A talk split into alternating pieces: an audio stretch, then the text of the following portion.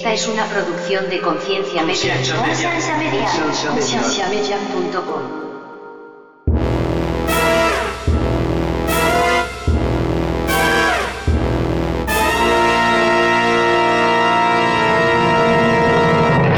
Dios no puede interferir en la humanidad si no está restringido, y lo que dice la teología del proceso está restringido porque su amor no es coercitivo, o sea, Él no obliga, no se impone, sino básicamente Él busca que nosotros respondamos, que seamos relacionales con Él, y Él no puede quitar o hacer ciertas cosas en la humanidad. Me suena a sin problema alguno puedo quitar a Dios y no pasa nada.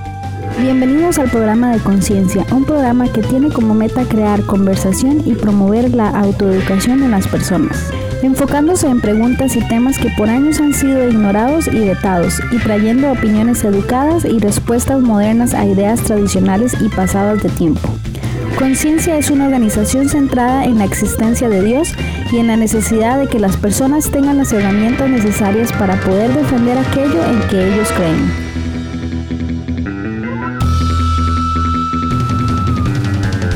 Nuestra página web es doble u doble u doble u punto conciencia media punto com.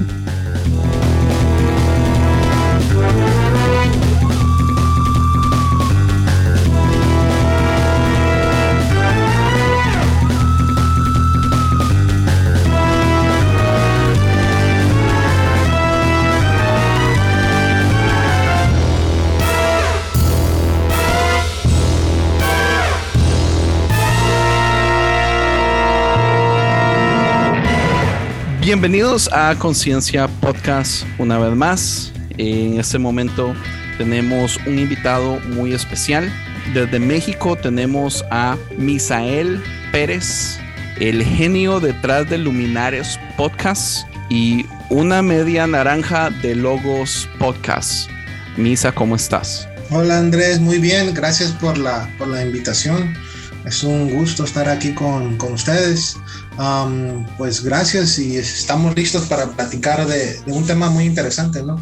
Que pues me contactaste, querías platicar de ese tema que a mí personalmente me, me gusta, no tiene mucho que lo, lo he analizado, me empecé a meter un poco con, este, con esta teología que a mí se me hace muy interesante, y pues aquí listo para, para conversar un poco acerca de esta, de esta teología que vamos a hablar. Yo creo que una de las cosas que yo tengo es que a mí me gusta invitar gente que yo siento que va a ser el invitado perfecto para cierto tema, aparte de solo invitar gente a lo tonto para que hablemos de cosas así random. Una de las cosas que vi en Misa, y Misa y yo empezamos a hablar desde hace poco, es acerca de teología eh, en proceso, o, o es como un primo de la teología abierta también.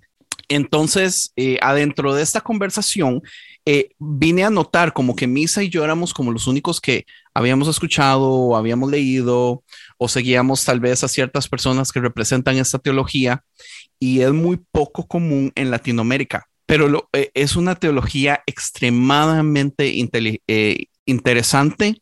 Eh, creo yo que tiene unos fundamentos muy buenos. Me encanta cómo se conecta con la naturaleza, pero también por otro lado viene a retar un montón eh, la teología clásica y básica que hemos aprendido toda la vida en la iglesia. Entonces yo dije, pucha, la mejor forma de presentar la teología abierta o en proceso es tener a Misa en este podcast. Entonces, men, gracias por aceptar la invitación. Misa y yo somos muy nuevos relativamente en lo que es en, entender esta teología. Entonces vamos a hacer nuestro mejor esfuerzo por explicarla y representarla eh, lo mejor que podamos. Pero también quisimos invitar, bueno, esto es relativamente un anuncio oficial. So David no va a estar con nosotros hoy porque anda de vacas, pero queremos formalmente darle la bienvenida como a uno de los nuevos hosts de Conciencia, a Rick Santiago, que pertenece al podcast El Búnker. Rick, ¿cómo estás, man? Hey, ¿qué tal? Pues estoy emocionado, estoy emocionado por el anuncio oficial, porque aunque ya lo habíamos platicado, ya tenemos casi dos meses, creo que desde que lo hablamos, pero hasta apenas lo pudimos hacer oficial. Yo estoy bien feliz, estoy bien feliz de, de ser parte de, de este gran elenco que es Conciencia Podcast. La verdad es que encontrarme entre tantas personas famosas y increíbles, tan inteligentes sí, y tan exagerado. Grandes pensadores. No, la verdad es que sí los admiro a todos un montón. Y no, pues nada, yo la verdad es que Si, si algo vengo aquí a Conciencia es a preguntar y a pelear con Andrés. Ese es mi trabajo aquí, es para lo que me están pagando. Andrés me, me está ofreciendo una muy buena remuneración económica, entonces yo a eso vengo, a pelear con Andrés y a hacer muchas preguntas. Eso es para y, que vean pues nada. El nivel de ego que yo tengo, que yo le pago a personas para que vengan a pelear conmigo. Este, que yo, yo creo que algo que tiene Rick y en Toda, en, en todas las veces que Rick ha estado en Conciencia, uno de los factores interesantes que usted trae, men, es que usted hace la conversación muy buena porque presenta preguntas que retan grandísimo a la conversación. Y muchísimas de esas preguntas nos hacen irnos por rutas a las que yo ni siquiera había pensado, pero me encanta, men.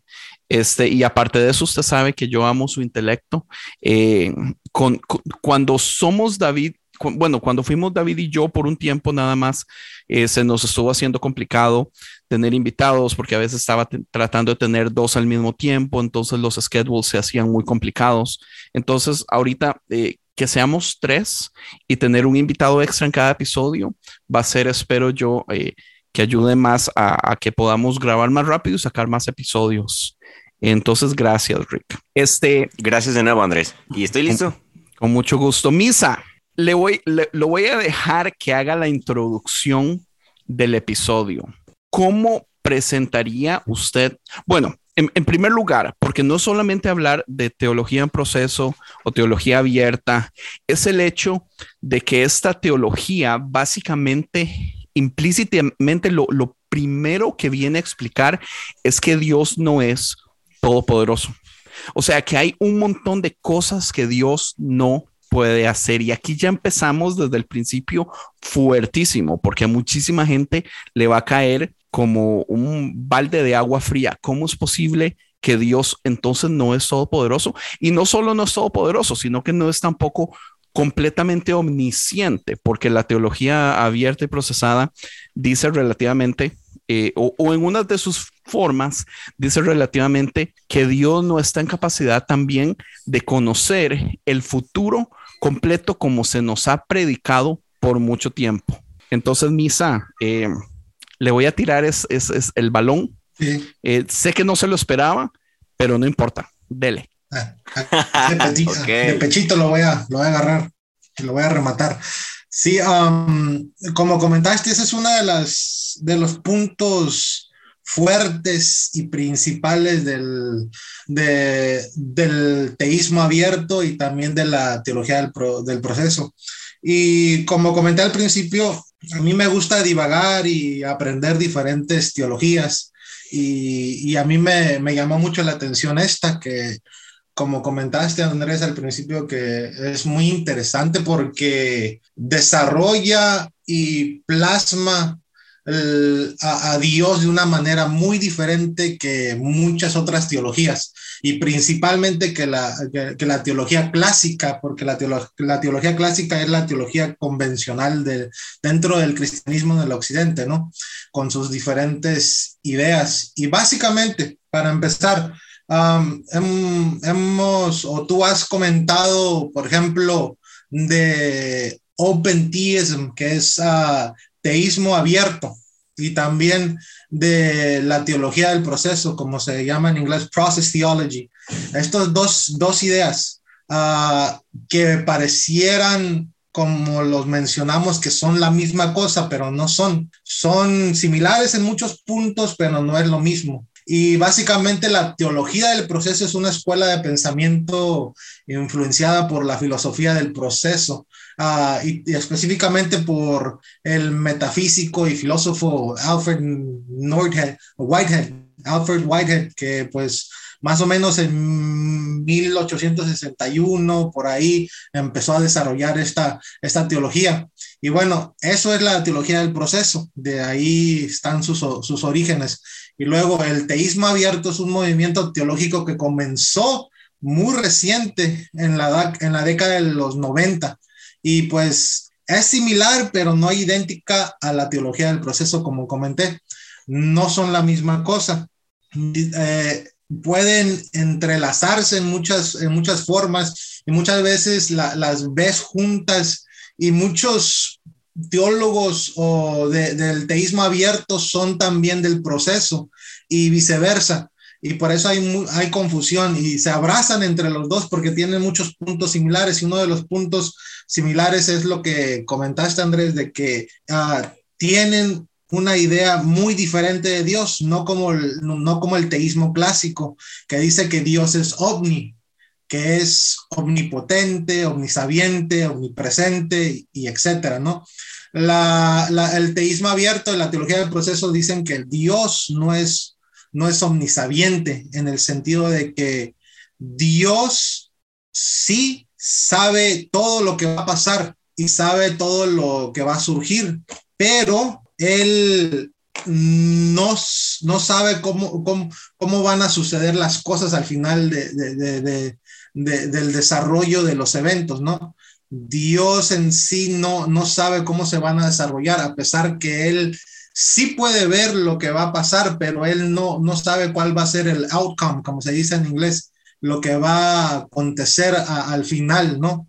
O sea, eso también es ahí donde viene el openness, que el futuro está abierto, las posibilidades están abiertas, y Dios no puede, no, no sabe en totalidad lo que va a pasar, y Él también está, está pues esperando lo que va a suceder, y también está limitado en el sentido de que Él no puede, um, y esta parte es lo que la teología del proceso también uh, añade, que Dios no puede interferir en la humanidad si no está restringido, y lo que dice la teología del proceso está restringido porque su amor no es coercitivo, o sea, Él no obliga, no se impone, sino básicamente uh, Él busca que nosotros respondamos, que seamos relacionales con Él, y Él no puede quitar o hacer ciertas cosas en la humanidad. Y también ahí ahorita más a rato podemos platicar de esto, ahí es también, también donde entra la idea de que por qué pasan cosas malas en el mundo,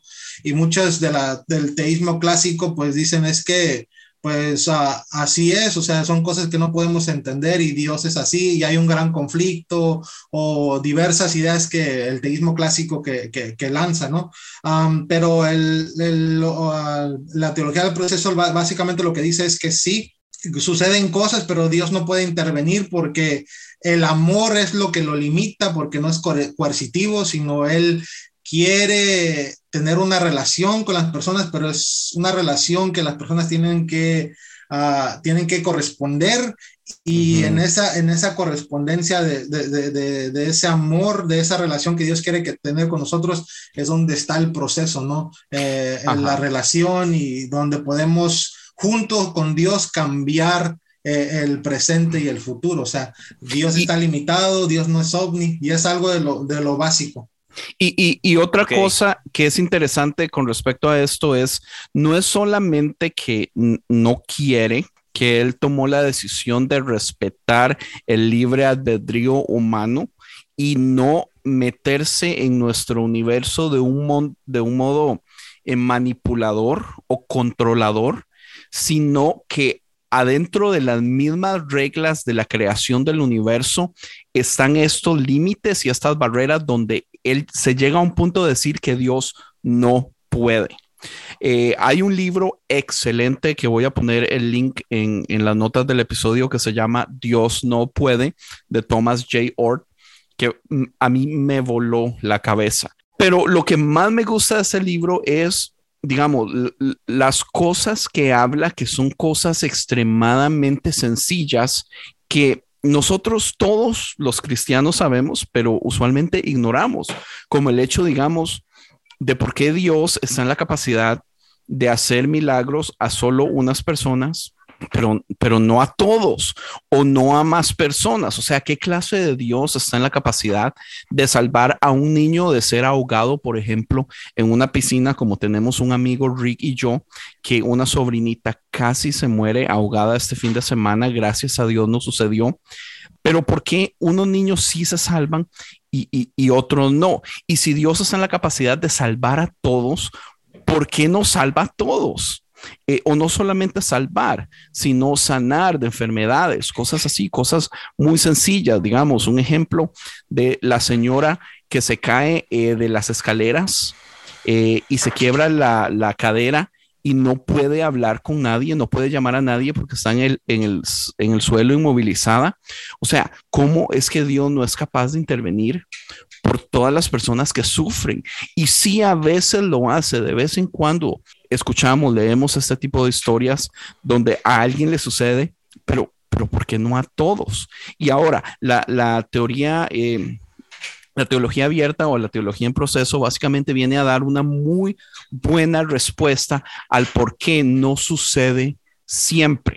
Y la razón que sucede no siempre es porque Dios intervino y rompió las propias reglas del juego que Él hizo, sino porque siempre trabajó en conjunto con los humanos para que las cosas sucedieran. Entonces, digamos, la señora que se salva cuando se cae de una escalera fue porque la hija intentó llamarla y, por ejemplo, la señora no contestó, entonces la hija salió corriendo a la casa para ver si no tuviera un accidente, ¿verdad? Podríamos hablar, por ejemplo, de el, el, el papá que se lleva al hijo eh, al trabajo y se le olvidó sacarlo del asiento de atrás. Y él cierra la puerta y se va a trabajar y el niño se muere porque el carro le pega el sol por horas. ¿Entiende? O sea, esas historias pasan. Y hay historias donde una persona vino y vio a los niños y lograron salvar al niño porque trajeron a los bomberos y a la policía y todo eso. Pero hay historias donde no sucede. Entonces, o sea, ¿cómo es posible que exista esta variante donde en ciertos casos Dios actúa y en otros no? Ahora, si el actuar de Dios siempre necesita un acompañamiento de, de algo natural, ya sea otro humano, ya sea, qué sé yo, muchísimas cosas, hasta las medicinas, eh, los átomos, eh, los anticuerpos trabajan, cualquier cosa que trabaje en conjunto con Dios para que las cosas sucedan, pero Dios por sí solo venir a quebrar las reglas del juego, Él no puede. Por eso es que este episodio se va a llamar... Básicamente es Dios Todopoderoso o las cosas que Dios no puede hacer. Todavía no he escogido el nombre. Sí, y ese es uno de los puntos claves también de la teología del proceso que, que analiza eso. El, el problema del bien y el mal lo trata de, de, de explicar de otra manera totalmente diferente a, a lo que lo hace el teísmo clásico, que básicamente nos expone la idea de que Dios es Uh, todopoderoso, que Dios es omnipotente, omnipresente y todo esto, y también que básicamente Dios, hay ciertas reglas, ciertas estructuras que él mismo, Dios, como lo entendemos en el teísmo clásico, en el cristianismo clásico, que, que Dios ha puesto, ¿no? Y él tiene que seguir estas reglas para poder salvar a la humanidad. Y ahí es donde entran las diferentes teorías de expiación, etcétera, y etcétera, ¿no? Uh, que muchas veces como, como cristianos pues hemos escuchado. Pero básicamente la, la, teo- la teología del proceso rompe estos moldes y por eso mucha gente no les agrada, la mayoría de los, de los cristianos convencionales. Es muy, are- muy hereje lo que, lo que comenta y lo que expone la teología del proceso porque...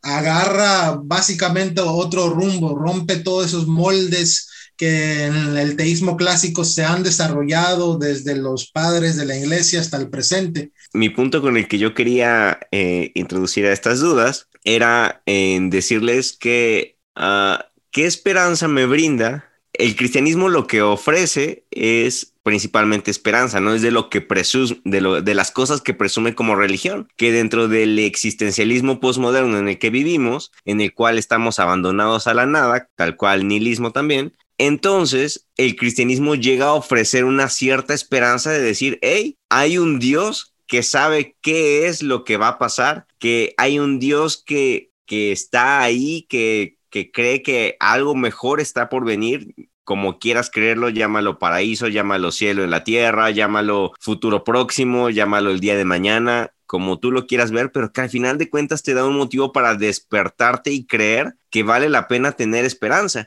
En cambio, a través de lo poco que, que he escuchado de ustedes en esta corriente teológica que me están platicando, lo que me queda es un existencialismo de nuevo y un nihilismo de decir, ok, está chido, Dios se ríe conmigo, llora conmigo, sufre conmigo, me acompaña en mi dolor, me acompaña en mis, en mis miserias, me acompaña en mis peores días, acompaña a la humanidad durante todo lo malo que está pasando, pero él nunca se va a meter, nunca va a hacer nada. Es más, ni sabía lo que iba a pasar, ni sabe lo que va a pasar, ni tiene ni la más mínima intención ni interés en saber lo que va a pasar, ni lo que puede hacer, ni nada. Solo está ahí como es que un fantasma acompañándome. ¿Sabe qué es, Rick? Que, que ah, bueno, en primer lugar, si tiene intención de ayudar, si quiere, eh, el, el no poder es, es solo un factor en el asunto, pero por, por ejemplo, el lado de la esperanza, yo pienso que el problema grande es que la, la teología clásica nos da a nosotros esperanza de cosas que no son reales. Y esa esperanza usualmente solamente funciona cuando las cosas están bien. Pero en el momento que una persona eh, entra en sufrimiento o tiene una pérdida o una muerte o, o le, le pasa algo horrible, esa esperanza deja de funcionar porque nos han predicado por años que Dios solo puede, que los que aman a Dios las cosas les ayudan a bien. Pero eso es una realidad porque no todos los cristianos tienen una vida perfecta sin sufrimiento. Entonces, o sea, ¿qué prefiere usted? ¿Una, una esperanza falsa o una, eh, una realidad tal vez que suene fea, pero es, es más cerca de la realidad? Pues en ese momento creo que cualquier persona va a necesitar o desea más esperanza que abandono nihilista o existencialista. O sea, de nada me sirve llegar con una esposa que acaba de perder a su esposo y decirle, oiga señora, ánimo, todo va a estar. Obviamente jamás consolaría a alguien así, ¿verdad? O daría consuelo de esta forma, pero solamente como para que, para que se exponga el, el ejemplo. Si yo con una persona y le digo, ánimo señora, yo sé que acaba de perder a, al hombre de su vida, a la persona a la que usted más amaba, a la persona con la que compartió treinta años de su vida y que era el amor de su vida, pero ánimo, eh, Dios está con usted.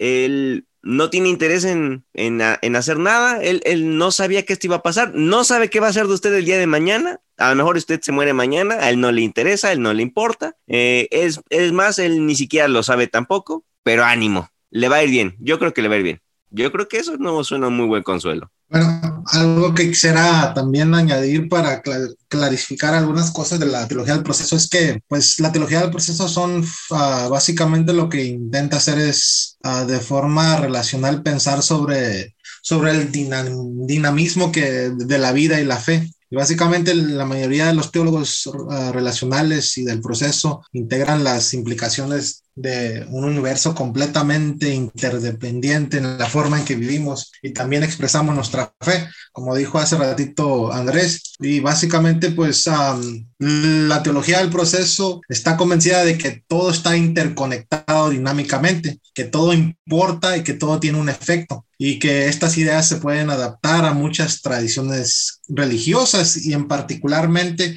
pues los teólogos del proceso cristianos la, lo, lo quieren adaptar al cristianismo. Y una de las cuestiones uh, que pues difiere mucho de la teología o del teísmo clásico es esta idea de que Dios es omni, ¿no? omnipotente, omnipresente y que Dios pueda hacer todo. Porque cuando podemos, nos ponemos a analizar este concepto clásico de, del cristianismo hasta en el día de hoy, eh, del cristianismo contemporáneo, de que Dios puede hacer todo, pero no, no quiere básicamente, es la realidad, porque Dios puede intervenir en el problema del mal, pero no quiere porque Él mismo ha hecho condiciones que no, que él mismo no quiere, pues, uh, no quiere, mm, pues, pisotear o negar, sino esas mismas condiciones, estas, esas mismas reglas, él ha hecho en el juego y este juego, pues, él mismo lo mantiene de, de esta forma, aunque él puede, él puede ver okay, a okay, un okay, niño okay. sufriendo. Pero entonces sí es todopoderoso. En el teísmo clásico es el concepto de, de que Dios es todopoderoso, sí. Es que en, ¿sabe cuál es el, el problema? Clásico y... el, el problema es su relación con ese universo en específico. Entonces, él tiene reglas específicas para este universo solamente, en donde él creó ciertas reglas y, y estas reglas son, digamos, desde el puro principio, el Big Bang, Eh, la, las fuerzas electromagnéticas, eh, la gravedad, eh, cómo funciona, digamos, eh, la química, cómo funciona el aire, el ciclo del agua. Todas estas cosas son todas cosas creadas por Dios desde un momento con reglas básicas que Él creó y, y, y, y, y las hizo del modo perfecto para que haya vida en este planeta. Pero este, este universo, esta realidad está restringido bajo ciertas leyes. Y lo que sucede es que la relación con Dios, la relación de Dios con las personas depende de la complejidad de las personas. Entonces, digamos, Dios tiene más control del agua porque lo deja correr bajo sus reglas. Eh, pero digamos, Dios tiene también control, por ejemplo, de insectos, de de nosotros podríamos ver las, las, las hormigas que parece que funcionan bajo un instinto preprogramado que hace que todas tengan una cierta función. Entonces es, es, pero es como una función más sencilla, pero entre más complejo la persona o, o, o el ser hasta llegar al punto del humano que tenemos la capacidad de pensar, de entender, de crear. Eh, Misa hablaba en, mucho, en, en varios de sus podcasts de Luminares y, y, y Logos, hablaba de, de teopoesía, si no me equivoco, que, que habla acerca De, de toda esta capacidad del humano de, de poder a, amar, crear el arte, entenderlo, disfrutarlo, que es algo más psicológico, es algo más profundo. Es con nosotros con el que él encuentra ciertas limitaciones. Entonces, Dios todo lo puede y a, afuera del universo, o sea, no sabemos cuántos universos hay. Podríamos decir que este es el único universo que existe, pero científicamente hay posibilidades de que nosotros solo seamos una pequeña parte entre billones de billones de billones de universos y todos han sido creados y diseñados por Dios. ¿Entiendes? Entonces esto no quita los límites de que Dios pueda ser eterno, eh, de que Dios tenga acceso a absolutamente todo o que al menos sepa las posibilidades, pero adentro de este universo hay reglas que, que se aplican más a la realidad del universo porque nosotros vemos sufrimiento, nosotros vemos de, desastres horribles, nosotros vemos personas o niños que mueren de los modos más horribles, nosotros tenemos el holocausto, o sea, cosas que uno dice, si Dios es todopoderoso y no evitó esto, ¿qué clase de Dios es? Y si Dios es todopoderoso y no evitó esto, pero él no evita más cosas, o sea, Es, lo, digamos, los milagros existen también, ¿verdad? Pero los milagros basados a esta teología abierta se forman, de, se, se manejan de un modo como se maneja la ciencia real. Digamos, nosotros vivimos en un universo que está regido bajo las leyes de la física cuántica, que habla acerca de irregularidades, que habla acerca de teorías del caos, donde los átomos no tienen funciones y hasta existen átomos virtuales en un mundo cien por ciento natural. O sea, Toda, todas estas cosas, a la, las pocas veces que los milagros suceden, no necesariamente es Dios entrando adentro de la situación para, para obligar a una persona o controlarla o coactivamente hacerlos algo que no era parte de lo que ellos tenían que hacer para que algo funcione. Muchísimas veces esos milagros tienen que ver con que simple y sencillamente una célula saltó de ser algo a ser otra cosa. Entonces eh, lo, los cánceres que se revierten, eh, cosas así, o sea, muchísimas cosas. No necesariamente es porque Dios hizo algo él solo sin necesidad de que la misma la naturaleza fuera parte de esto. Ahora, usted decía, Rick, ¿qué hago yo con decirle a esta persona que perdió a su esposo o esta mamá que perdió perdió a su hijo, que a Dios no le importa y que no sabe lo que va a suceder mañana? Es que nosotros estamos demasiados, la, la, la teología clásica le encanta tirarle toda la responsabilidad siempre a Dios, pero la teología abierta más bien nos reta a decir ¿qué va a hacer usted? O sea, no sabemos qué va a hacer Dios por ella mañana, pero Rick, ¿qué va a hacer usted por ella? Porque ahora viene la responsabilidad de que todos sus actos pueden ser para beneficio del reino o pueden ser para beneficio del ego. Entonces, ¿qué va a hacer usted? ¿Va a pensar en ella? ¿La va a cuidar? ¿Va a llamarla? ¿Va a llevarle eh, una comedera? No sé. E- ese es el asunto donde eh, el, el proceso, la relación. Este tipo de teología nos manda o, o nos obliga a tener responsabilidad, porque las cosas buenas que suceden, suceden porque usted, Rick Santiago, yo, Andrés Marín, eh, usted, Misa Pérez, estamos siendo el, el instrumento que Dios está utilizando para hacer su milagro. El milagro de Dios, que es real, pero que él no puede hacer por sí solo. Ya lo okay. que quisiera añadir rápidamente okay. es que, uh, antes de que hable Rick,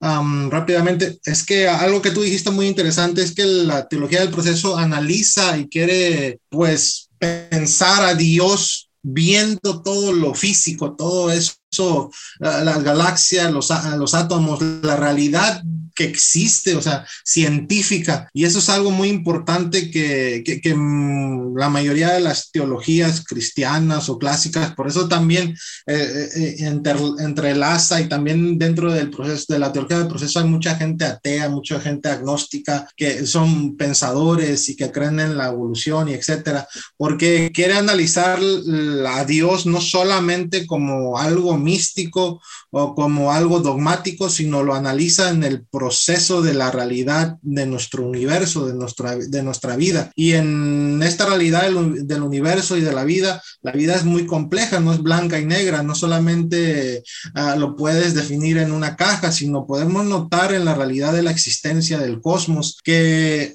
hay cosas que son inexplicables, sí, pero también podemos notar que existe estos procesos de los átomos y etcétera, que, que, que tienen un desarrollo y que son afectados por la realidad. Y también la teología del proceso correcto. concibe a Dios de esta forma, que Dios es, como tú comentaste, Andrés, que Dios es un Dios uh, creador, que es eterno, pero Él es afectado por, la, por, por, por nosotros, por la realidad del, del, del, de su creación. Y, y, y esto es lo que trata de también desarrollar la teología del proceso, esta idea que muchas veces dentro de Teísmo, teísmo clásico no lo quiere entender, porque muchas veces el teísmo clásico con la filosofía griega dice que Dios no está en nuestra, en nuestra realidad, está ausente de nuestro tiempo, de nuestra realidad, y, y,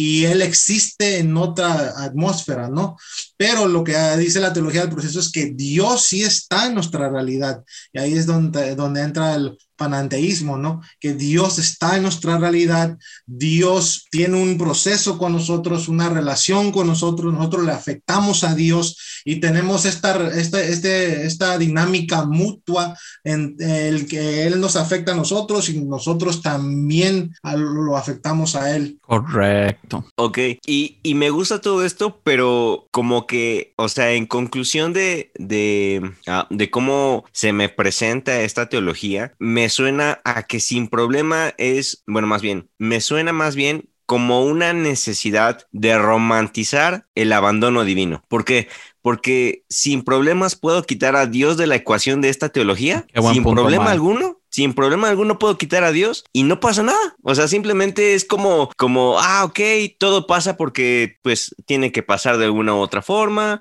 Ah, somos, ah, tenemos las consecuencias del bien y del mal. En nosotros como humanidad está el ser humano, el apoyar, el, el amarnos, el, el consolarnos, en acompañarnos en el sufrimiento. Pero como no hay esperanza hacia el futuro, como no hay un Dios, como no hay un Dios intervencionista, como no hay esperanza hacia el futuro, ni ni un cielo, ni un infierno, ni nada. Necesito, necesito creer en algo más. ¿Cómo le hago entonces? Ah, bueno, pues voy a decir que Dios está en todo, que Dios se mueve a través de todos y pero que no hace Dios nada. Nos impulsa para que, que Dios nos impulsa para ayudarnos, pero Él no hace nada, porque Él no sabe ni lo que va a pasar, ni le interesa, ni le importa. Pero eso sí, como tengo la necesidad humana de creer en algo mágico, místico, voy a creer que hay una energía que lo mueve todo y que eso es Dios y que está en cada célula, en cada molécula y que al mismo tiempo muy, muy, muy, muy convenientemente no va a intervenir porque no es coercitivo y por consecuencia entonces resulta que todo es consecuencia de la humanidad. Ah, pues bueno, está chido, pero sin problema puedo quitar a Dios de aquí, seguir siendo un ateo feliz, que quiere ser una buena persona, que quiere ser un buen humano, que apoya a otros y no necesito creer en su Dios. Sí, Ma- está bien, eso es lo que la teología del proceso... Pues, eso es un jaque mate horrible. No es una doctrina, sí, no, no, es, no es una doctrina o no es una teología que quiere um, dogmatizar a nadie ni, ni adoctrinar. De hecho, es una teología que te da libertad, como dijo este de Andrés, que muchos teólogos teopoéticos pues son teólogos del proceso también, porque que te da esta, esta libertad para poder desarrollar con creatividad e, y imaginación uh, una teología que pueda ser en, encarnada. Y algo que pues también la teología del proceso y también la teopoética intentan decirnos es que nuestros, nuestros pues nuestro, cómo percibimos al mundo, cómo nos afecta al mundo, es como nosotros vamos a desarrollar las teologías Uh, que podemos concluir. Y muchas veces dentro de, la, de las teologías clásicas y el teísmo clásico solamente n- nos dicen cómo tenemos que creer y, y nos brindan absolutos y creencias concretas, y no hay cabida para poder imaginar o pensar eh, en otras cuestiones dentro de esa teología. Solamente te brindan cosas que ya están hechas, que, creadas y, y así. Y, pero la teología del proceso lo que nos da, como dijo Rick, sí nos da la libertad para ser ateos cristianos, para ser ateos agnósticos, para poder mm, pensar y también uh, de manera crítica poder pues pelear y luchar con la idea de que Dios existe, ¿okay? Que Dios existe, está en, en, en, en el universo, pero ¿por qué ese Dios que existe y está en el universo, por qué no interviene? Porque al final del día a mí me hace más, uh, me da más angustia pensar en el Dios del teísmo clásico, que según es todopoderoso y existe, pero no de- decide no intervenir. ¿Y por qué no decide intervenir? Porque él mismo ha hecho las reglas y él mismo ha puesto las condiciones, y esas condiciones que él mismo ha creado no lo dejan intervenir. Ahí se ven más la actitud y la inacción de ese Dios, que podemos concluir que es un Dios malvado porque él ve el sufrimiento y puede hacer algo. Tiene, tiene, por ejemplo, podemos usar el ejemplo de que él ve a alguien que está en un pozo y en el pozo hay muchas serpientes y él tiene la, la cuerda para poder sacar a esa persona de ese pozo, pero no decide no hacerlo. Y esa es, es la realidad no necesariamente, de ese teísmo clásico. No necesariamente es así, y, y ahí creo que es un punto en el cual podríamos, podríamos Pero debatirnos. No necesariamente, ¿por qué? Porque si, por ejemplo, Dios crea este universo con estas reglas, para empezar él desde ahí, hizo. O sea, sí, claro, o sea, si estamos diciendo que Dios tiene el poder suficiente para crear un universo con leyes físicas y naturales, luego no me digas que no tiene el poder para violarlas, porque entonces, o sea, como que se le salió de control. O sea, crea un universo poder, con pero leyes. Él decide no hacerlas. Es, ahí es donde está el problema. Tiene okay. el poder, pero no decide hacerlo. Supongamos, ok. Bueno, más o menos. No más o menos. Espera, porque... espera, espera. Decide no hacerlo. Entonces, cuando pasó el Holocausto, que es casi siempre el ejemplo el que más nos gusta recurrir para, para mostrar un buen extremo de, de ese tipo de situaciones, pasa el Holocausto y Dios decide no intervenir. Tiene el poder, pero no interviene. Entonces decimos, Dios es un Dios malvado. Ok, pero ahí mi pregunta es, ¿malvado para quién? ¿Malvado para la humanidad? ¿Y por qué medimos la moral y la ética de Dios conforme a la moral y la ética humana? ¿Acaso nos creemos del mismo tamaño que Dios para poder comparar nuestra finita moral y finita ética? Pero creo que ahí una... solamente intentamos justificar a Dios en condiciones que, pues, como tú dices, quizás no tenemos, pero estamos experimentando. O sea, para pero, nosotros que estamos sufriendo, que... sí es un Dios malvado. Pero decir que Dios no puede no porque no sabe, también me suena a justificarlo. O sea, decir, es que... ah, ok, Dios puede, pero no quiso, es una justificación. Pero, ah, no. Dios no puede. No, no es que no quisiera, es que él no puede. También es una justificación. es que Dios sí puede, pero la teología en proceso lo que habla es que Dios puede en conjunto con un, con, con básicamente... tiene que ser en conjunto con nosotros. Las convenientemente. Cosas convenientemente, pero es que hay una gran diferencia en el asunto. Para justificarlo. Por más, por más conveniente que sea, una de las teologías le da la responsabilidad a usted y lo reta a usted ser la diferencia. Y la otra teología dice que Dios va a hacer todo por usted, que Dios lo va a prosperar, que Dios le va a traer el, el cielo. No necesariamente. Y o sea, todo que así lo malo predicado es culpa por de un cientos Satanás. De años. No, bueno. Que así se haya predicado por cientos de años no significa que también sea precisamente la mejor opción.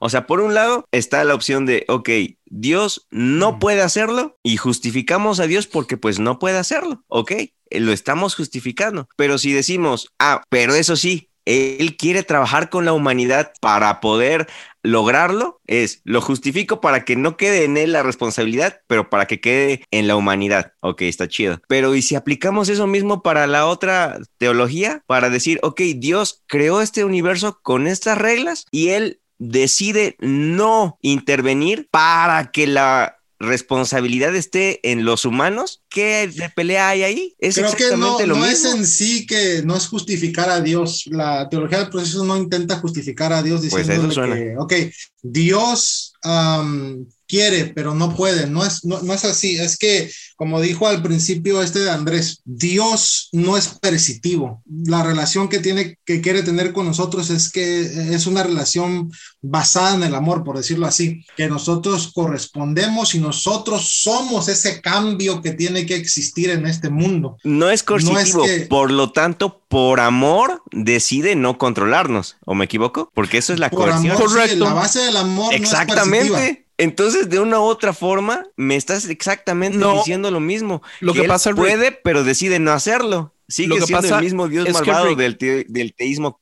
clásico. Usted se está basando en no, lo no, que no. Dios no puede hacer, y esta teología básicamente sale del poder explicar por qué no lo hace, ¿entiende? Entonces eh, pongámonos en, en el otro zapato, no justifiquemos el por qué no lo hace, sino expliquemos por qué no lo hace, por qué no sucede, por qué no es una realidad. Podemos predicarle a las personas y decirles que a los que aman a Dios todas las cosas les ayudan a, a bien, pero eso no es una realidad. Entonces, ¿por qué no agarremos de la realidad que existe, que es la mayoría de las veces Dios no hace absolutamente nada por las personas que están sufriendo? Y yo creo que es que este, este debería ser el, el enfoque desde el principio y basado en la mayoría de cosas que yo leí. Ese es el enfoque. Una de las cosas que esta teología de donde nace es con el, la idea de poder explicar el por qué las personas sufren y Dios no hace nada al respecto. Entonces, uno de los modos más lógicos de poder entender este asunto es que Dios no puede, a diferencia de decir que no necesariamente no quiere, porque si él simple y sencillamente no quiere, pone a Dios en un lugar, en una muy mala posición. Eh, en general, pero si no puede, entonces eso explica y trae y, y aclara muchas cosas. Ok, entonces hablemos ahora de por qué no puede, por qué es que no va a poder. Eh, será porque entonces hay, existe algo que interviene, que, que, que está haciendo de, de de tropiezo, que será una ley que él mismo puso, será una decisión que él está haciendo. Y si es una decisión, habrá momentos en la historia donde él ha activamente tomado la decisión de ignorar su propia, su, su propia regla, y vamos a ver entonces dónde ha sucedido eso. Y, y los pocos ejemplos que tenemos son muy malos ejemplos, digamos. M- mucha gente diría como, oh, vámonos a cuando Dios paró el sol Eh, por un día entero, cosas así. O sea, usualmente la gente decide irse a la Biblia cuando esos relativamente son muy malos ejemplos. Entonces podríamos o fantasear de que Dios solo puede y justificar por qué no lo hace, o venirnos a la realidad del mundo y decir las cosas no suceden. Ahora, ¿por qué razón cree usted que no suceden? Y empezar a cre- crear la teología desde el suelo hacia arriba, en vez de la ilusión de arriba hacia abajo. No sé si me hizo bolas. El problema es que si hago eso, o sea, si quiero ver lo empírico y lo material, entonces no necesito creer en Dios. Por supuesto que no, Dios no es necesario en pues este entonces caso. Entonces no lo necesito. No, no, no lo necesito de ninguna teología. Exactamente. No, no lo entonces, necesitamos. ¿Para qué hacer teología? Bien. ¿Para qué hacer o sea, teología entonces? O sea, si lo que Andrés me propone es... Porque tenemos es, un okay, punto cerebro veamos y primero, hacer algo. Espera, espera. Pero es que, ok... Es que date cuenta de la contradicción de lo que me estás diciendo. Es, veamos lo que hay. O sea, seamos empíricos. Ya con eso, ¿no? Seamos empíricos. Correcto. Y de nuestra realidad como la ciencia material, de las leyes que hay, de la ciencia, de todo eso. Ahora sí creemos a Dios. ¿What? ¿Y por qué? Si materialmente, científicamente, no hay necesidad de crear a Dios. No lo necesito. Oh, no si necesito hay necesidad. Crear a Dios. Si hay necesidad, o sea, porque de todas formas no, no todavía hay misterios, todavía hay misticismo, todavía hay cosas que no eh, entendemos. Ok, entonces todavía ahí ya me estás dando otro punto de partida completamente diferente. Porque si entonces vamos a recurrir a buscar a Dios por el misterio, por lo secreto, por lo arcano, por lo que no conocemos, entonces no partamos. No, pero es que no, no es solamente eso también, porque también hay muchas cosas que conocemos. Tenemos...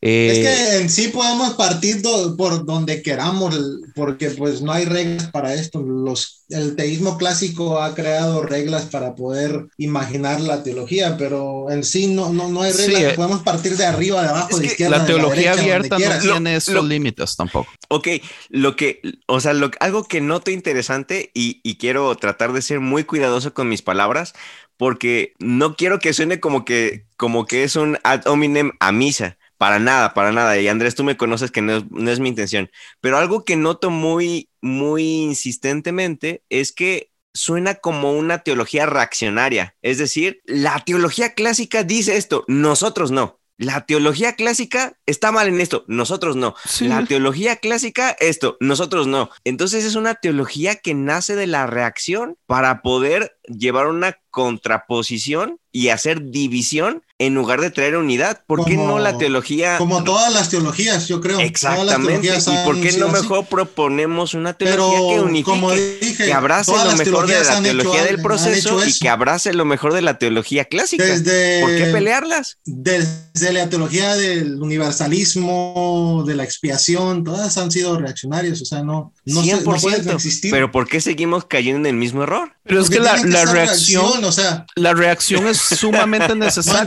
entiendo por qué eso, nos, eso es malo, no sé, no, no, nos, no bueno, mi, en mi correcto. Mente no entiendo por qué es incorrecto eso. Porque no, lo, lo que nosotros estamos haciendo es construyendo por encima de los hombros de lo que ya está construido, de otros constructores. Exacto. O sea, empezar de cero, no, eh, empezar de cero no es una digo. pérdida de tiempo cuando ya la mayoría cien por ciento del trabajo está hecho. Entonces, del trabajo Exacto. ya hecho, usted viene y agarra lo que mejor tiene lógica y después viene y, y construye, pero empezar de no, cero claro. ¿Para qué mi, invertir mi generaciones de generaciones en empezar de cero cuando tirarlas a la basura? Muy posiblemente vamos a llegar a la mayoría de las mismas, las conclusiones, mismas conclusiones con diferentes. cien por ciento. No, lo que yo comento es, y de nuevo, no, no precisamente por ti, Misa, o sea, no, el asunto no es contra ti, sino contra el argumento. O sea, lo que yo digo es, ¿por qué las teologías siguen insistiendo en decir nosotros estamos bien, ellos no? No digo que tú lo estés haciendo, Misa, de nuevo aclaro. Oh, pero yo sí lo estuve haciendo un rato. A mí no me da pena.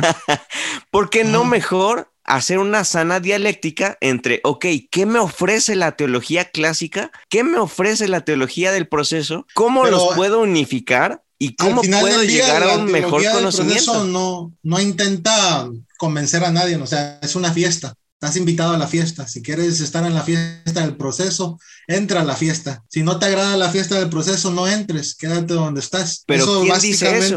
¿Quién lo promueve? La teología del proceso es así, como comenté al principio. Pero entonces de la hay un tratado. Proceso, hay ateos, hay agnósticos, hay personas que dentro de la teología del proceso ni creen en el Dios cristiano, sino... ¿Y, y todos son así? No habrá ni uno solo que sea dogmático cristianas o, o mezclan las tradiciones cristianas esto o, o diferentes tradiciones por mejor dicho yo siento yo siento que Rick con la tradición cristiana y no hay problema. Yo siento que Rick me quiere traer a cuatro paredes y, y yo no sé si usted entiende digamos la, lo, lo ilógico de la ortodoxia en general, que es simple y sencillamente... Yo lo entiendo, por eso no soy ortodoxo. Yo, yo sé, pero digamos, en, en sí se nos ha predicado por años la importancia cuando es ilógico, porque todo el proceso de aprendizaje es, es aprender una teología, masticarla, agarro lo bueno, agarro lo malo y después doy el siguiente paso a lo que sigue. cien por ciento, y la ortodoxia, eso es lo que creo, no es universal y nosotros tenemos que seguir pasos a pasos. Y todas las personas van a velocidades diferentes. En este momento, lo que Misa y yo cien por ciento estamos haciendo es que descubrimos, gracias a Dios y gracias también a que tenemos eh, la facilidad del idioma, porque todo esto solo está en inglés. Esto que es relativamente nuevo, que es relativamente poco popular, y, y lo que sucede es que tiene mucha lógica. Una de las cosas que nosotros vimos y desde el principio, o sea, todo, todos estos meses que Misa y yo hemos estado hablando de Open Theology y, y Process Theology, una de las cosas que nos ha gustado es el hecho de cómo se acerca a la realidad del mundo. Eh, una de las cosas que no, no sé si ya mencioné atrás es el hecho, digamos, de que de que los milagros sí existen, o sea, hay cosas que suceden, hay gente que tienen esos milagros. Eh, podríamos hablar, digamos, de una eh, señora que se cae de las escaleras y se quiebra, una viejita, y se quiebra la, la cadera y no puede moverse, y tenemos las veces donde se muere porque nadie llega por ella, o, o una hija la llama y como no contesta sale corriendo y llega en el momento perfecto y el doctor le dice, si usted hubiera llegado cinco minutos después, se muere. Tenemos el ejemplo de uno de nuestros mejores amigos, Rick, que la sobrina casi se ahoga este fin de semana que pasó y la sacaron de la piscina morada y no estaba respirando y, y pudo respirar. O sea, hay cosas que suceden y las cosas suceden porque vivimos en un mundo extraño. O sea, podemos irnos a hablar de, de, de las leyes de movimiento de Newton y después de la relatividad de Einstein y después venir a darnos cuenta que después de que el mundo era bello y tenía una forma y elegante, eh, nos damos cuenta ahora que existe la teoría del caos, la incertidumbre cuántica, que, que todo es un desmadre. Este desmadre hace que que cosas puedan suceder, que milagros sucedan, que células se reviertan de cáncer a, a células regulares, que una persona a punto de morir, su cuerpo de un solo reaccione y se cure. Estas cosas de todas formas suceden, pero no lo seguido que deberían suceder si Dios es un Dios todopoderoso.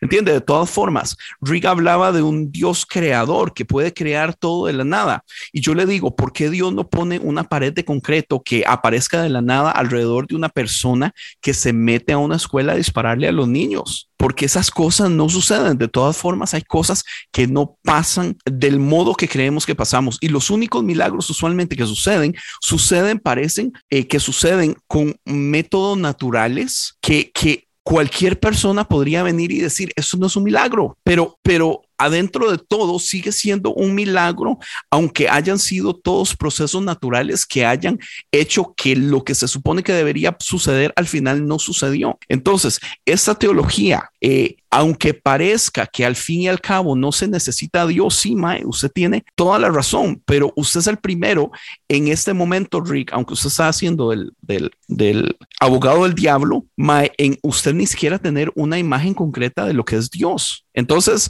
a, al fin y al cabo, o sea, qué cómodo es encontrar una teología que se acerque más a nuestro momento de deconstrucción, que se acerque más a la realidad del universo, en vez de estar basado en fantasías que solamente funcionan cuando estamos felices y las cosas están funcionando bien y no cuando estamos pasando por problemas. Y qué bonito es encontrar una teología que me rete a mí a hacer yo la diferencia, ya sea que Dios me esté usando o no, pero, pero ahora yo tengo el reto de tener que cambiar las cosas, hacer yo el milagro que Dios quiere hacer por la gente.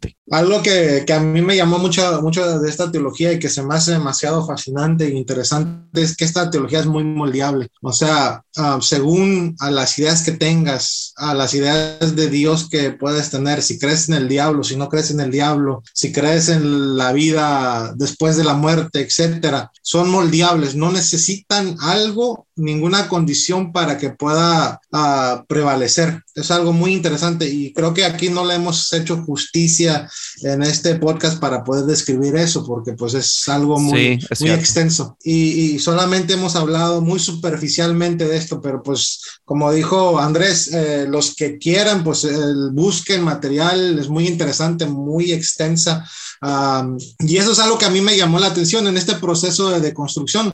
Uh, yo estudié teología y en cierta forma yo crecí en una tradición muy, fundamentalismo cristiano, muy fundamentalista cristiana. Y eh, en mi proceso, por llamarlo así, de, de construcción uh, y al estudiar la Biblia de manera más crítica y más académica, Uh, muchas ideas tradicionales que yo tenía de Dios se fueron cayendo y empecé a, a entender y comprender la Biblia de manera crítica y, y, uh, y de manera más uh, exegética y entendiendo todos sus contextos. Y esto pues destruyó y tiró muchas, uh, muchas ideas y muchas creencias y, y dogmas que yo tenía acerca de mi cristianismo.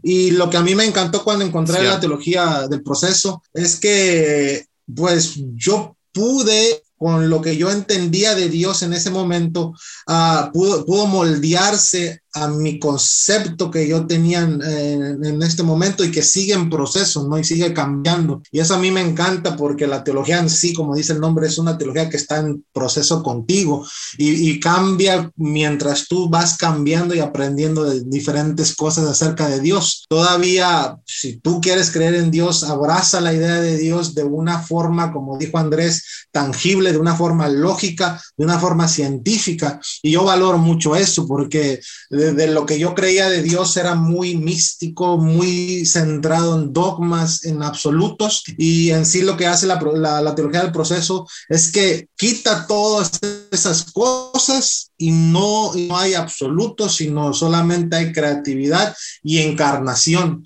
y eso es al final del día lo que a mí me encanta de la teología del proceso, que, me, que ese concepto, esa idea que yo puedo tener de Dios uh, es encarnada en acción uh, para liberar al mundo, a las personas, y para mí personalmente eso es muy poderoso y, y yo puedo encontrar eso dentro de la teología uh, del proceso, porque también la combino uh-huh. con mi idea de la teología de la liberación, que encajan perfectamente con, con la teología del proceso. Y, y sabe que es otra cosa que digamos, en, en, en todo este proceso que por ejemplo yo personalmente he tenido de construcción, Mucho, mucho de, de, los, de los hechos activos de mi deconstrucción han sido criticar las cosas ilógicas de la teología tradicional.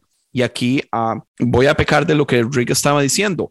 El asunto es que la teología eh, clásica eh, tiene muchos huecos y parece que los que están a cargo de ella no quieren tocar, no quieren lidiar con ellos, no quieren hacer el trabajo de tener que pensar las preguntas difíciles. Entonces, después de muchísimo tiempo de estar eh, criticando muchísimas de estas cosas, llego y me encuentro una teología abierta o en proceso que más bien como que abraza las preguntas más difíciles, y no solo las abraza, sino que tiene respuestas que son, o sea, que son lógicas, con fundamentos, como dice Misa, que, que, que hablan de ciencia, que hablan de la realidad del mundo, que no, no ignoran con ideas fantasiosas eh, o con promesas falsas de, de cosas que nadie sabe y, y, y las hablan como si todo el mundo supiera, supiera o fueran lógicas. Esta teología eh, eh, le gusta mucho este lado de la duda, de no entender, y, y de seamos honestos con nosotros mismos, de que digamos lo que no sé, no sabemos. Eh, hay grandes posibilidades de que, eh, como, ¿cómo se dice? O- Occam's Razor, eh, la navaja de Occam, ¿entiende? B- busquemos la respuesta más sencilla. La, la respuesta más sencilla es o, o Dios es un Dios malvado que puede ayudar y no ayuda, o hay alguna razón por la que Dios no puede del todo, ¿entiende? Entonces ahora juguemos con estas ideas. Ya no me acuerdo qué más iba a decir, iba a decir algo más y se me fue. Ok. Bueno, pues a- antes que nada yo quiero platicar, bueno, decirle a la audiencia que, que ahorita Andrés dijo algo que creo que, que sí era necesario como que, como que decir, um, para que igual las personas que nos escuchan puedan saberlo. Uh, mucho de lo que estoy criticando, bueno, no criticar, bueno, no criticar en el sentido de juzgar, sino criticar en el sentido de tratar de analizarlo críticamente. Pero lo que trato de hacer es ser como un tipo abogado del diablo. O sea, lo que yo quiero o lo que yo trato de hacer es que cuando... Uh, no sé, por ejemplo, en este caso que está Misa con nosotros y, y Andrés platicándonos de esta corriente, es tratar de poner a prueba como con ciertas preguntas y cosas así para que, para que también cuando ustedes escuchas, lo escuchen, puedan decir, ah, ok, sí me gusta lo que me están diciendo, pero también veo que esto tiene razón en cuanto a que hay que saber cómo... cómo abordarlo, cómo taclearlo. Pero al final de cuentas, lo que yo pienso, lo que realmente yo opino, ya ahora sí siendo yo, es que no importa la teología en la que ahorita estés parado, creo que toda teología, al final de cuentas, que también es algo que mencionó Andrés hace un momento, es únicamente un paso para seguir avanzando en nuestro conocimiento finito de la infinitud de Dios. Y creo que eso es lo importante, o sea, ver la teología del proceso únicamente como una estadía en la cual, ok, estoy aprendiendo más, pero no para quedarme aquí, sino para moverme a ver qué más hay, para ampliar nuestro panorama. Igual, si tú estás ahorita en un teísmo más clásico, no, no tratamos de hacerte sentir mal de que ah, eres un ignorante con muchos huecos lógicos, no. Si es tu tiempo para estar ahí y allí estás conectando con Dios, date ahí el tiempo que necesites. Y cuando quieras avanzar o quieras conocer otros, o otras opciones, aquí hay otra más, que es la teología del proceso y que tiene muy buenos argumentos y que tiene muy buenas cosas cosas que podemos aprender, y quédate el tiempo que quieras, y cuando quieras avanzar, avanza. Y, y digo avanzar no en un sentido, no en un sentido de progreso, como diciendo unos están más adelante y unos más atrás, no, porque no hay ni más ni menos conocimiento, sino hay más opciones, y eso es lo que realmente también yo quiero platicarles a los que nos escuchan. Eso es, eso es lo que queremos hacer aquí, abrir el diálogo para que ustedes puedan escuchar más opciones de teología, más opciones acerca del conocimiento de Dios, tanto lo, lo que nos gusta como lo que no nos gusta. Igual, si suena que me pongo pesado contra el invitado, que en este caso fue Misa, para nada es personal. Andrés igual me mal, conoce, para nada mal. Es personal. Para nada, Misa, para nada. Vieras así me, todas las así porquerías que habló de usted antes, Rick. Puras porquerías habló de usted. Andrés, eres un cizañoso, tú sí eres el verdadero diablo. Es el diablo ahí, Satán. Satán. Pero sí, el adversario. O sea, es, es el adversario, pero sí, básicamente eso es lo que quiero platicar. Ahora, una vez aclarado eso, otra de las cosas que quiero comentar es que esta teología del proceso ayuda, por ejemplo, en este caso, a algunas personas a darse cuenta de que, ok, la acción está en nosotros. En nosotros está lo que tenemos que hacer para mejorar a la humanidad, para mejorar nuestro contexto, para mejorar nuestro entorno, y nos da la responsabilidad, nos empodera para poder a- salir y hacer.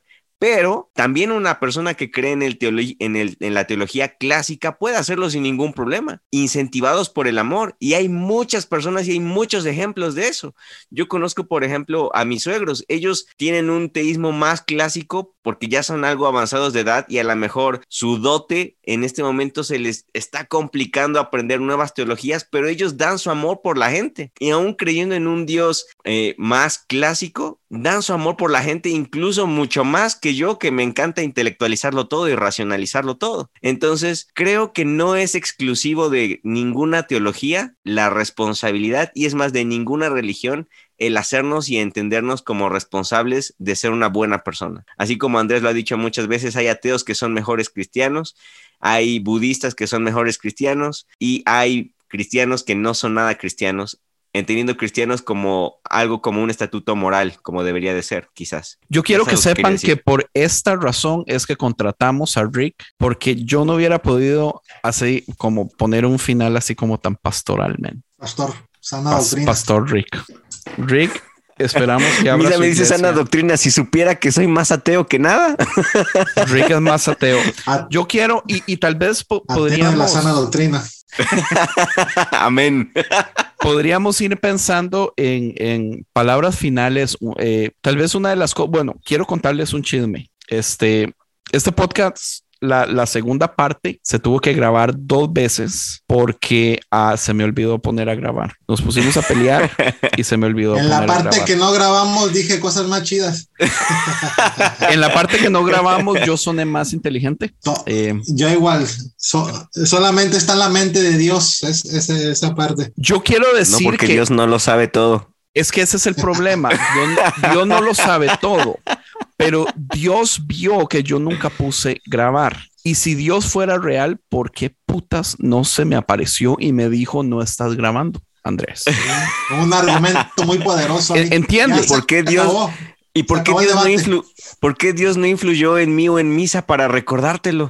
Exactamente. Porque Dios no puede. Quiere, pero Porque no puede. Dios no puede. eh, Quiere, pero no puede.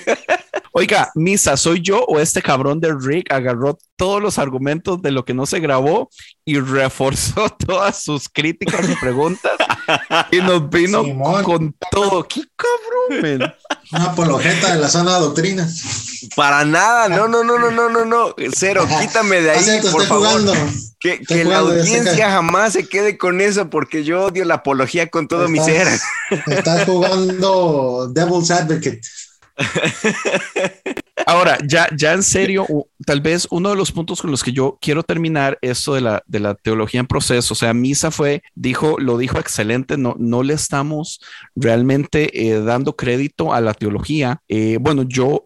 Yo tengo apenas como mes y medio de estar leyendo al respecto, tal vez unos veintidós días de estar leyendo de lleno para prepararme para el episodio. Es bello, es complejo, pero al mismo tiempo uh, tan sencillo. Eh, sus líderes, los, los expositores de esta teología son los primeros en decir eh, no es que estamos llegando al punto final para solucionar todos los problemas del mundo. No, eh, como dice Rick, esto es un paso. Pero sí hay algo que me gusta mucho acerca de esto, digamos, la teoría clásica o tal vez podríamos irnos hasta la calvinista. Uno de los problemas grandes que tenemos en ellas es el problema de la oración. O sea, ¿para qué rayos oramos? Si Dios ya sabe lo que va a pasar, si Él ya escogió quién se va a ir al cielo, si Él ya escogió todo lo que va a suceder. Y, y en esta teología, como Dios es un Dios relacional que está reaccionando en todo momento con nosotros, eh, uno de los ejemplos que dije en la parte que yo creo que se borró o, o que nunca grabé, es que Dios es como un foco donde, donde nosotros con ese foco solamente podemos ver un metro hacia adelante del futuro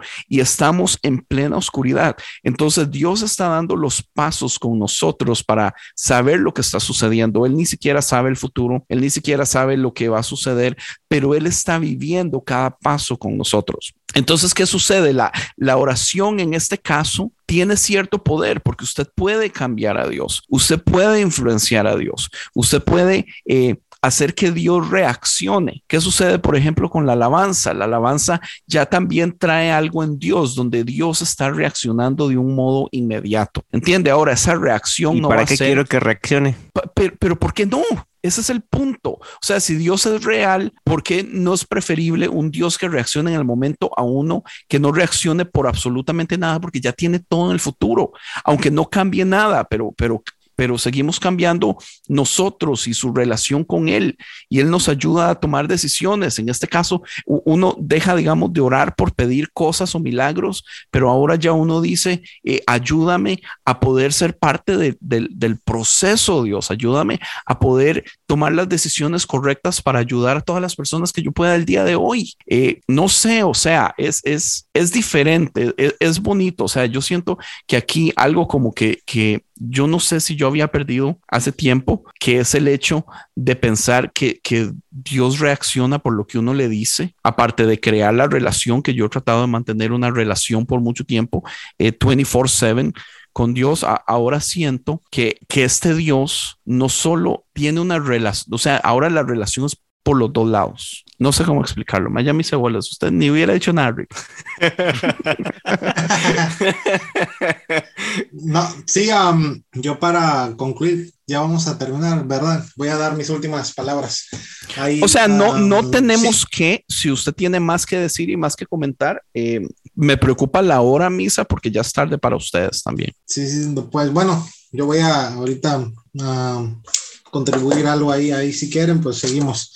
Ah, pues sí, Personalmente, como, como dije, lo que a mí me, me, me encanta y creo que es uno de los de las posturas más fuertes en crear cualquier tipo de teología es algo, una teología que sea encarnada, que tenga acción en el presente, que no sea solamente estática, que no solamente espere o piense que Dios sabe mejor y Dios tiene todo en control y que los propósitos de Dios son eternos y no los podemos entender y Él sabe mejor, sino creo que uno de los puntos muy interesantes para mí de la teología del proceso es que Dios en esta teología quiere que nosotros colaboremos y trabajemos con Él para poder hacer un mundo mejor. Y creo que eso es muy poderoso porque nos lleva a ser cristianos, si eres cristiano y estás en la teología del proceso, a poder a usar la imagen y la figura de Jesús para poder encarnar a un evangelio real en el presente, tangible. Y creo que eso es muy poderoso dentro de la teología del proceso en el cristianismo, que nos dice que Jesús, que Jesús es, un,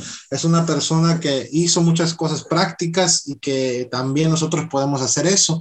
Y Él quiere en este proceso a poder dirigirnos y también contribuir con Dios para poder mejorar eh, nuestra sociedad en la, en la realidad, donde quiera que estemos, poder hacer esto por medio de la justicia, de la liberación. Y creo que eso es algo poderoso que a mí me encanta de la teología del proceso.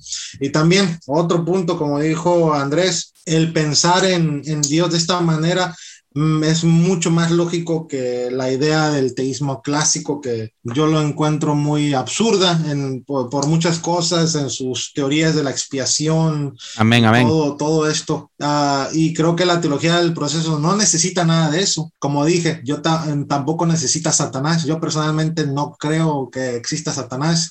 Yo también no creo en las teorías de expiación de Jesús y todo eso. Mi cristianismo no lo necesita y creo que es, la teología del proceso me, me brinda esa posibilidad de poder tener todo esto y aún uh, poder, uh, pues, poder jugar con la idea y desarrollar una teología, una idea de Dios que sea tangible, porque uh, nosotros podemos afectar y afectamos a la realidad.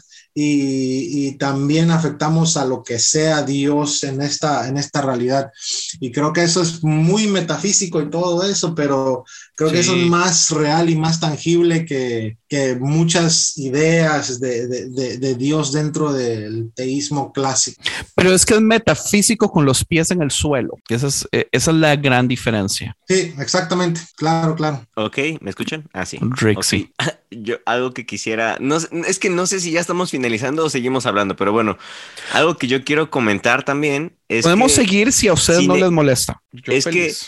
Que, ok, algo que quiero comentar es que si necesitamos de Dios para querer ser mejores personas, creo que entonces nos hace falta crecer más como personas, independientemente de la teología, porque atribuirle a una teología el ah, encontré una teología que por fin me hace entender que yo debo de mejorar la, no sé, cuidar el medio ambiente, cuidar el planeta Tierra, cuidar a mi prójimo, amar a mi prójimo. Eh, siento que entonces desde ahí también creo que nos hace falta un mejor entendimiento de, nuestro, de nuestra ética y nuestra moral como personas, porque no necesitaríamos o no deberíamos necesitar de ninguna teología para querer ser mejores personas. A ver, Rick, yo soy gordo, profesional. Y me encanta, okay. me encanta comer. Y una de las cosas que sucedió es que yo debería ser más inteligente y mejor humano y saber las cosas que debería comer y que no comer. Eh, aún así, toda mi vida he comido lo que no es correcto. Entonces ahora mi esposa está tratando de hacer... Estamos tratando de cambiar todo lo que son carbohidratos, entonces estamos comprando pan keto, tortillas keto, eh, nos deshicimos del arroz y ahora estamos solo comiendo ensaladas en vez del arroz. Eh, cambios pequeños que a veces hasta parecen tontos, comer una tortilla que en realidad no es tortilla, pero es exactamente lo mismo. El asunto, Rick, es la teología clásica ni siquiera enfrenta a las personas o los reta a hacer una diferencia por ellos mismos, porque por años Falacia. han estado... No, brother. Si, si, si Dios es May, el que eso hace es una todo, falacia, pero falacia. O sea, de nuevo estás generalizando okay. a lo absurdo. La no mayoría de los que casos, no hace eso. Más del cincuenta por ciento. O sea, ok. En pero especial no yo, la teología de Estados Unidos que nosotros vemos. Ah. Eh, eh, ok. So, so, o sea, sí, tal vez no mundial, pero la de Estados Unidos eh, eh, es okay. cien por ciento una teología que no se basa en la acción de las personas, sino es que Dios va a hacer todo. Entonces, ¿cómo no voy a ver yo esto como una gran oportunidad para presentarle a las personas que quiero, que admiro, que escuchan el podcast, que están pasando por un proceso de construcción conmigo, que los tenemos en grupos como en el grupo de conciencia, como en el grupo de, de construcción, que podrían aprovechar esto que estamos aprendiendo para, para entonces ellos también ah, poder sí, dárselo a sus amigos? ¿Entiende? Entonces o sea, es como pero esto mi esposa cambiándome es las tortillas. Más. Bro, brother, es pero una herramienta. Es, un, para es mí una herramienta. Yo, yo la verdad claro, cien por ciento no necesito y estoy de acuerdo con eso. Yo no necesito a Dios. Lo, lo, yo, yo hago teología porque para mí es algo que me gusta. Soy teólogo, estudié teología. Tengo siete años estudiando teología. Es algo que me encanta. Uh, es algo que para mí es demasiado interesante, es la temática que, que, que, que voy, a, voy, a, voy a hablar por el resto de mi vida. Uh, y por eso... Y también porque, como dijo Andrés, eh, la mayoría del mundo occidental cree en el cristianismo y desarrollan teologías, y la mayoría de las teologías son tóxicas. Uh, no tanto por, porque Correcto. yo las quiero o, la, o las necesito, sino porque la gente no está en el mismo lugar en ese proceso de, de construcción, o quieran llamarle como, como, como quieran. No está en el mismo lugar que yo, no entiende las cosas como yo, no tiene, no tiene esa posibilidad de estar siete años estudiando teología y poder analizar y poder deconstruir su fe. La mayoría de las personas eh, en el mundo occidental que son religiosos no tienen esa posibilidad. Hay que ser reales y hay que brindarles otras opciones. Opciones mejores, opciones que pueden ayudarlos cien por ciento para poder entender y comprender de mejor forma a Dios y el cristianismo. Y por eso hago, hago esto, me, me gusta desarrollar y pensar eh, en diferentes formas, porque personalmente yo uh, puede, puede decirse que a veces soy agnóstico o ateo y, y no necesito a Dios personalmente para poder A, a, pues buscar hacer justicia y, y, y liberación en este mundo. La gente ocupa tortillas falsas. De acuerdo con eso. Para que sigan comiendo tortillas saludables. Okay, sí, cien por ciento de acuerdo con eso. La gente necesita Taco Bell. What? La gente necesita menos Taco Bell y más necesita Taco Real. Menos. Este, para la pero gente sí. que no saben qué son los tacos reales, necesitan Taco Bell todavía, pero cuando tengan tacos reales ya. Exacto, Taco, Taco Bell, Bell es únicamente un paso a un mejor conocimiento del taco. Exactamente. Justo así. O sea, ya, cuando terminemos Rick, el podcast aquí. Cuando Rick me canta falacia, es exactamente lo, lo, que, lo que está sucediendo ahorita, que es que usted está juzgando todos los tacos del mundo basado en los tacos de México. Y yo le digo aquí, yo lo que tengo es Taco Bell, ¿entiende? Entonces mi crítica es justa por donde estoy, pero no justa usted por donde está usted. No, no, no, no, no, no, no, no, no, no. Falso, porque no, no es falso. Todo, no, claro que sí. Ahorita lo compusiste mucho mejor porque dijiste, ok, yo juzgo los tacos porque tengo Taco Bell. Pero hace un momento cuando hablabas de teología dijiste toda la teología o toda la teología clásica y generalizaste. Ahí sí, sí, sí, sí, fue sí. donde cometiste Listo. la falacia. Si hubieras dicho sí, sí, sí. la teología en Estados Unidos clásica sí. o la mayoría, esto, la mayoría de teología hecha. clásica. Gracias ah, ya ves, es por muy sacarme una muy palabra diferente. que dije por error. Muy diferente. Ok, tienen razón, tienen razón. Pucha, Rick. Este, les tengo una noticia. Rick ya no va a ser parte de Conciencia Oficial. No, mentira. Primero, primer y último día. Sí, eh, algo sucedió. Sucedió algo y, y, y le deseamos, eh, clero. le deseamos buena suerte en sus siguientes eh, planes. Bueno, ya son mentiras. No sé, más me, me gustó okay. mucho. Honestamente, eh, No quiero crear expectativas de que lo primero que se grabó fue mejor, estuvo muy, muy bien. Lo segundo fue completamente diferente a lo primero, este, pero quedó muy bien. Porque hablamos me, de otra teología, no es de la, del proceso. Sí, casi ni tocamos la abierta, ¿verdad? Bueno, eh, pues se puede dar un, un, un, una parte dos en el futuro. Este depende de lo que la gente cien por ciento piense de, de esta teología. Eh, como les dije, podrían empezar con algo muy sencillo, un libro que está en español, que está en Kindle, que está en Audible en español también, que se llama Dios No Puede de Jay Oord. No sé qué más quisieran decir. Si no tenemos nada, podríamos ir cerrando. Creo que ese libro sería básico, si quieren entender un poquito acerca de la de Open and Relation Theology. Uh, creo que es muy simple, uh, pues también está desarrollado para el ámbito cristiano, eh, principalmente. Usa mucho la, pues, la idea cristiana y de la Biblia y de Jesús. Creo que ese es el, uno de los puntos claves para empezar a desarrollar esta, esta idea de la de Open and Relation Theology. Y, y pues por mi parte, es, por ¿no? mi parte, me gustaría, si quieren como contraponer, a lo mejor, y de nuevo, estoy hablando sin, sin saber porque yo realmente no, no conozco casi nada, o sea, más que lo que ustedes me dijeron ahorita y lo poquito que yo leí sobre, sobre estas uh, corrientes teológicas, pero, o sea, como que puntos lógicos que ya ni dieron tiempo como que a platicar en el, en el podcast, pero que creo que también serían buenos como para contraponer y sacar una buena dialéctica sana, es, eh, por ejemplo, los, uh, la, los cinco puntos de, ah, ¿cómo se llama? Los cinco puntos de teología aristotélica, uh, o, o incluso los cinco puntos, las cinco vías de De, de Santo Tomás, que están basados básicamente en Aristóteles.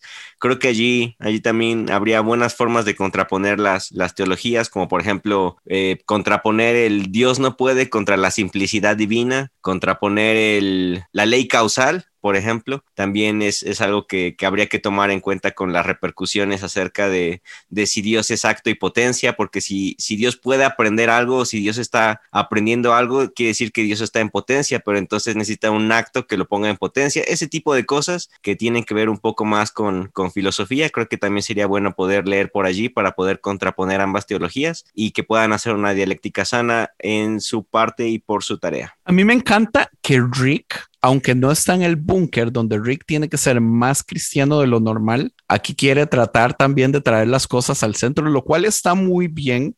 Eh, yo la verdad es que nunca he tomado el tiempo de tratar de, de hacer las cosas balanceadas, porque en mi opinión ya hay demasiado material para, para la teología clásica por todos lados, y, y las contrapartes que podemos traer nosotros, eh, no hay mucho material o muchos podcasts o muchos libros en español que hablen de este, de este, de muchos de los temas que tocamos aquí, pero está bien, mae, yo, me encanta. Lo que yo quiero, Rick, es que usted aquí en Conciencia, mae, usted puede darse el lujo de ser más hereje de lo normal sin pena. Aquí lo, lo que usted no puede ser en el búnker, séalo aquí sin pena, mae. Please. Mae, es que si, si me voy al extremo de ser ateo, caigo en el, en el argumento que les dije de pues no necesito a Dios y sáquenme de ahí.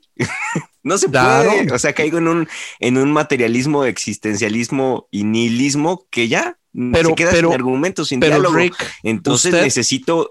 Yo conociéndolo a usted, usted tiene de rato de estar, usted tiene rato de estar en esa cima. O sea, usted, usted estira el cuello y ve para abajo. Lo que no ha hecho usted es dar el paso, pero usted tiene meses, si no años, de estar ahí. Entonces, esté ahí sin miedo también, no hay ningún problema. Este, traiga okay. contraargumentos y todo sin pena, sin nada. M- me encanta, pero también tenga la libertad de que no es malo estar ahí, ni debería darle miedo. Y mis bueno, oyentes si este, no si se este van comentario... a espantar.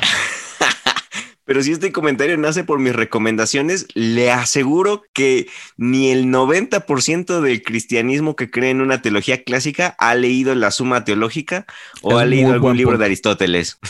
Oh, voy, voy Se a ocupar, lo puedo garantizar. Es más, ni siquiera estoy seguro. Es, claro. Estoy seguro que ni un noventa por ciento del cristianismo que cree en una teología clásica conoce las cinco vías de Santo Tomás de Aquino. Pero bueno, está bien, voy, trataré de ser más hereje sin pena. Misa, denos por favor la información de sus podcasts y dónde lo podemos encontrar. Eh, y, y yo quiero decir algo sí. antes. Los posts de Misa de su podcast lo, y su página de, de Instagram de Luminares son genios. Yo me robo uno como cada quince días y lo pongo en Conciencia, y ganas he tenido de borrarle donde dice Luminares y ponerle el logo de Conciencia, pero no me he atrevido, mae, pero usted saca cosas que me vuelan la cabeza siempre, man. Sí, pues uh, ahí estamos en Instagram, eh, primero con el podcast de Logos Podcast, que con otro amigo teólogo que vive en Querétaro, Aarón García. Junto a él tenemos ese, ese podcast que básicamente hablamos de Dios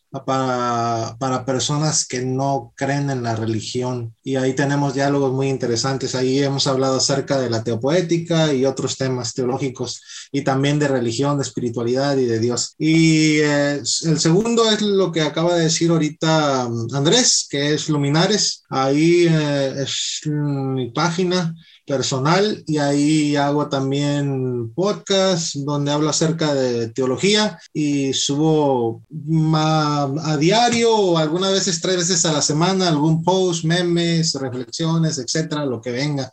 Y pues ahí me pueden encontrar también. Ahí en Twitter también estamos Logos Cast, Luminares, y uh, los podcasts están ahí en todas las plataformas de, de, de su podcast, uh, de las favoritas plataformas que ustedes pueden encontrar ahí uh, para escuchar podcasts: Spotify, también Anchor y Amazon Music. Ahí en esos lugares estamos. Excelente. Uh, Misa, thank you de corazón. Eh, este podcast lo tuvimos que mover como seis veces. Fue una cosa increíble. A Rick, eh, denos sus redes también, mae. Claro, uh, pues a mí me encuentran en cualquier red social como Rick Santiago. La última O, en lugar de ser una O, es un cero. Y tengo un podcast que visito ocasionalmente cada vez que tengo inspiración. O sea, una vez al mes, creo, o más. Eh, se llama El Búnker. Y eh, los últimos episodios, de verdad, ojalá puedan escucharlos. Me he estado esforzando mucho y son un poco más poéticos, precisamente hablando de teopoética. Entonces ojalá se animen a escucharlos, y nada más, no me robo más audiencia. Bueno, muchísimas gracias y hasta luego, y pura vida.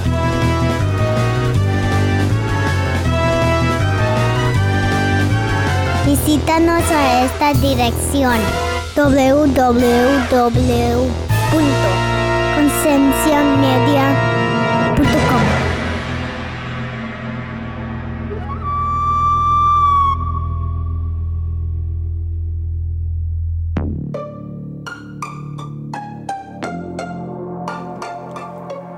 Hey, ¿te gustó este podcast? Visita Podcast Cristianos en Español en Instagram, Facebook y Twitter para encontrar más podcasts como este.